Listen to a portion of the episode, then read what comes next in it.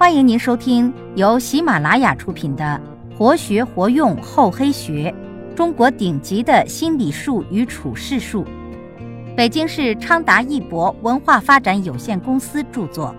欢迎订阅。第一百零一集：勿生傲骨。骄傲自大的人认为自己无所不知、无所不能。往往在失败之后，也无法认识到自己的自不量力，因此做人一定要有自知之明。谦虚谨慎，往往是能让你笑到最后的秘诀之一。一颗小火焰在温热的炉灰里隐隐的闪出几丝红光，它不想在瓦灰色的炉灰中无声无息的熄灭，就尽量往炉灰的深处钻，以减少身上能量的释放。到了吃饭的时间，人们又把一些干树枝和劈柴塞进了渐渐冷却的炉子里。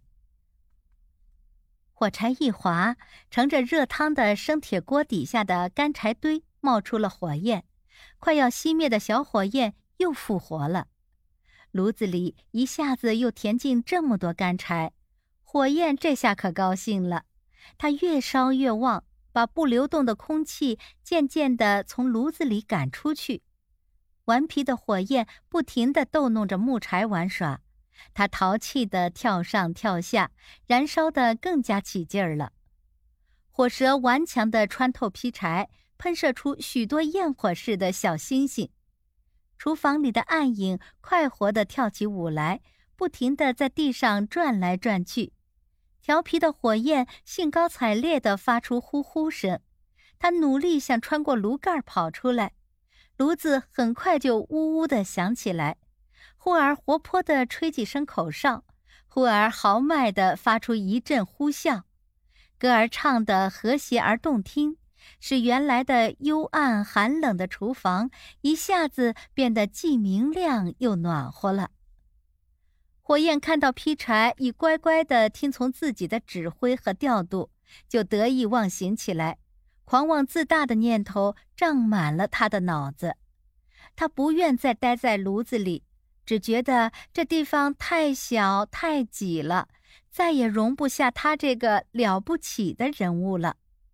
于是，骄傲自大的火焰发出了吱吱的威胁声。他把刺眼的小火星狠狠地射向炉膛四壁，企图冲出那讨厌的炉膛，到外面去展示一下自己的本事和才能。火焰东冲西撞，好不容易找到了一个缝隙，他兴奋异常，趾高气扬地向外冲去。结果是可想而知。狂妄自大的火焰化作一缕青烟，消失得无影无踪了。可怜的火焰至死也不明白，离开了劈柴的帮助，他将一事无成。有时我们就像这火焰一样，取得些许成就，便狂妄自大起来，不自量力地认为自己无所不知、无所不能。殊不知，你能有这样的成就，集结了多少人的力量与智慧啊！离开了他们的帮扶与协助，任你有三头六臂，也是断然无法成功的。遗憾的是，我们往往在遭受了失败之后，也无法明白这个道理。远在一九零九年。风度优雅的部落亲王就明白，交往中的谦卑和赞扬是极有必要的。部落亲王当时是德国的总理大臣，而傲慢自大的德国皇帝威廉二世说了一些狂言和一些令人难以置信的话，震撼了整个欧洲大陆，引起了全世界各地一连串的风潮。更为糟糕的是。这位德国皇帝竟然公开这些愚蠢、自大、荒谬、无理的话。他在英国做客时就这么说，同时不允许伦敦的《每日电讯报》刊登他所说的话。例如，他宣称他是和英国友好的唯一的德国人。他说他建立一支海军对抗日本的威胁。他说：“他独自一人挽救了英国，使英国免于臣服于苏俄和法国之下。”他说，由于他的策划，使得英国罗伯特爵士得以在南非打败波尔人，等等等等。在一百多年的和平时期，从没有一位欧洲君主说过如此令人惊异的话。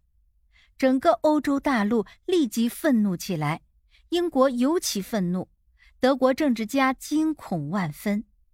在这种狼狈的情况下，德国皇帝自己也慌张了，并向身为帝国总理大臣的部落亲王建议，由他来承担一切的责难，希望部落亲王宣布这全是他的责任，是他建议君王说出这些令人难以相信的话。但是，陛下，部落亲王说：“这对我来说几乎不可能。”全德国和英国，没有人会相信我有能力建议陛下说出这些话。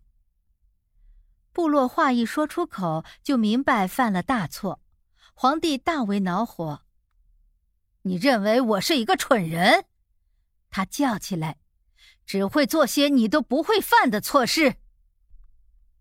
部落知道他应该先恭维几句，然后再提出批评。但既然已经太迟了，他只好采取次一步的最佳方法，在批评之后再予称赞。这种称赞常常会产生意想不到的效果。我绝对没有这种意思，他恭敬地回答：“陛下在许多方面皆胜我许多，而且最重要的是自然科学方面。”在陛下解释晴雨季，或是无线电报，或是轮琴射线的时候，我经常是注意倾听，内心十分佩服，并觉得十分惭愧，自己对自然科学的每一门皆茫然无知，对物理学或化学毫无概念，甚至连解释最简单的自然现象的能力也没有。但是，部落亲王继续说。为了补偿这方面的缺点，我学习了某些历史知识，以及一些可能在政治上，特别是在外交上有帮助的学识。皇帝脸上露出微笑，部落亲王赞扬他，并使自己显得谦卑，这已值得皇帝原谅一切。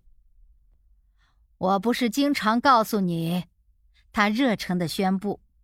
我们两人互补长短，就可以闻名于世吗？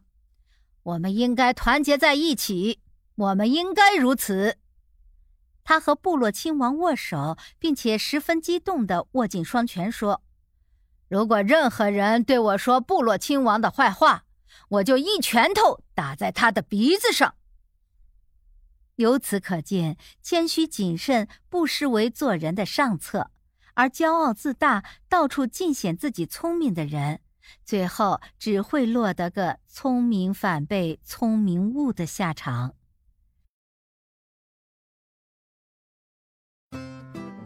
本集播讲完毕，感谢您的收听，我们下集再见。